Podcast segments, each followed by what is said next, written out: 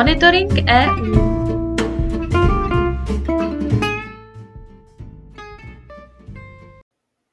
Zastoupení Homarevského kraje při Evropské unii pro vás připravilo výběr toho nejdůležitějšího, co se v srpnu roku 2022 událo v Evropské unii.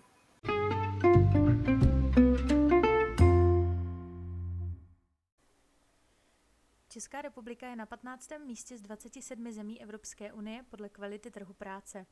Má sice nejnižší míru nezaměstnanosti v Unii a nejvíce volných pracovních míst, ale například produktivita práce klesá hluboko pod evropský průměr. Negativem jsou i rigidní pravidla práce či neochota zaměstnavatelů nabízet zkrácené úvazky. Vyplývá to z nového indexu prosperity zaměřeného na ekonomiku. Otcovská dovolená se prodlouží ze sedmi na deset dní. Platnost totiž vstoupila směrnice Evropské unie o rovnováze pracovního a soukromého života rodičů a pečujících. Každý nový otec má nyní právo na minimálně čtyři měsíce rodičovské dovolené, dva z toho nepřenositelné. Každý, kdo má dítě do 8 let, má také nové právo na flexibilní pracovní podmínky. 1. srpnem skončila lhůta, do které měly členské státy EU zapracovat směrnici o transparentních a předvídatelných pracovních podmínkách do vnitrostátního práva. Směrnice poskytuje širší a modernější pracovní práva a ochranu 182 milionům pracovníků v Evropské unii. Jde o důležitý krok na cestě k silné sociální Evropě a příspěvek k tomu, aby se Evropský pilíř sociálních práv stal pro lidi v celé Evropské unii hmatatelnou realitou.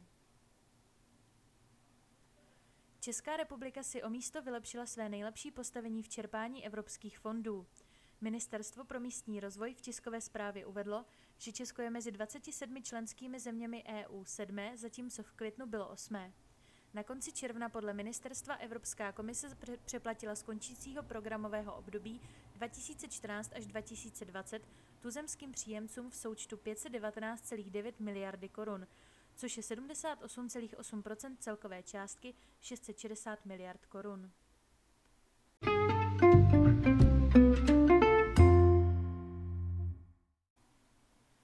Míra nezaměstnanosti v Evropské unii v červnu podle sezóně přepočtených údajů činila 6% a zůstala tak na květnové úrovni.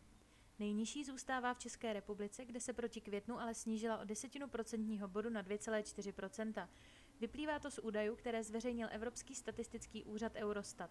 Ten odhaduje, že letos v červnu bylo v Evropské unii bez práce 12,931 milionů lidí, z toho 10,925 milionů v eurozóně.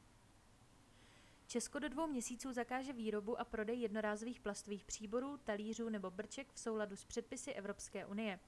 Počítá s tím zákon o omezení dopadu vybraných plastových výrobků na životní prostředí, který schválil Senát České republiky a následně podepsal prezident Miloš Zeman. Změny se měly do českého právního řádu dostat už loni v červenci.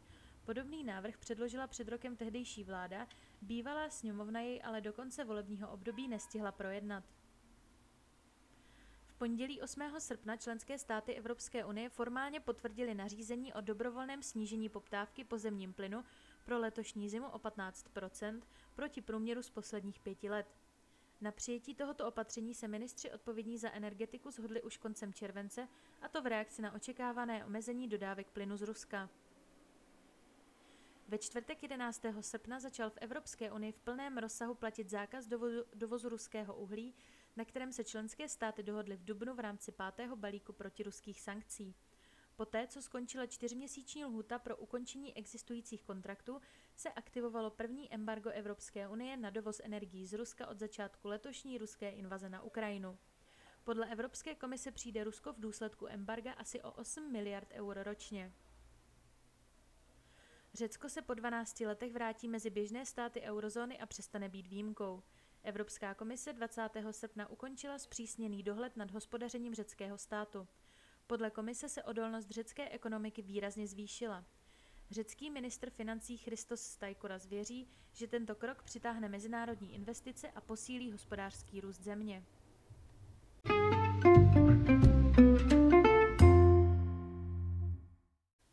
Maďarská vláda slíbila Evropské komisi, že do konce října pozmění několik zákonů, které unijní exekutiva kritizuje. Své kroky však podmiňuje tím, že se podaří dosáhnout dohody o uvolnění prostředků z fondů Evropské unie. Reakci Maďarska potvrdila také komise, podle které začala měsíční lhuta, v níž komise představené změny analyzuje.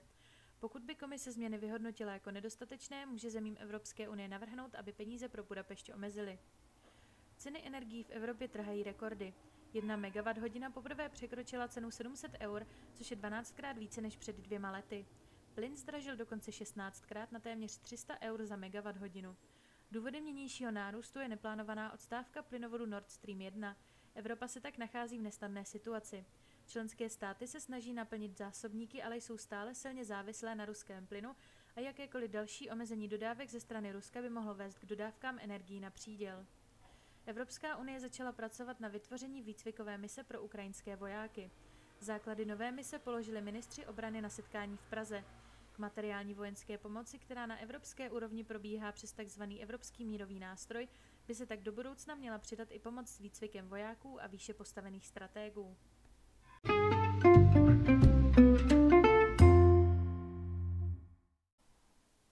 Česká republika byla loni nejrychleji se zadlužující zemí Evropské unie a schodek rozpočtu překonal do té doby nejhorší výsledek z roku 2020. Konstatuje to nejvyšší kontrolní úřad ve zveřejněném stanovisku k návrhu státního závěrečného účtu České republiky za rok 2021. Úřad rovněž upozorňuje, že se Česká republika loni zařadila mezi země s nejnižší mírou ekonomického růstu v Evropské unii. Pomalejší růst než Česko loni zaznamenali pouze Slovensko a Německo. Evropská komise zaregistrovala Evropskou občanskou iniciativu s názvem Výzva k dosažení beztabákového prostředí a první evropské generace bez tabáku do roku 2030. Organizátoři iniciativy vyzývají komisi, aby navrhla právní předpisy, jež by ochránili další generace před tabákovou závislostí a přijala opatření proti kouření a souvisejícím rizikům pro životní prostředí.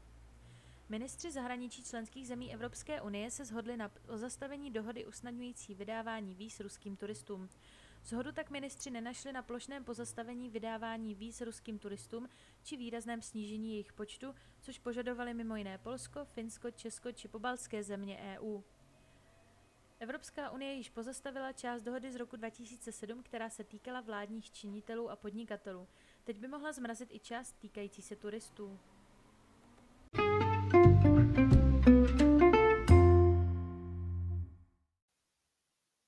Monitoring EU si také můžete přečíst na našich webových stránkách www.kjmk.eu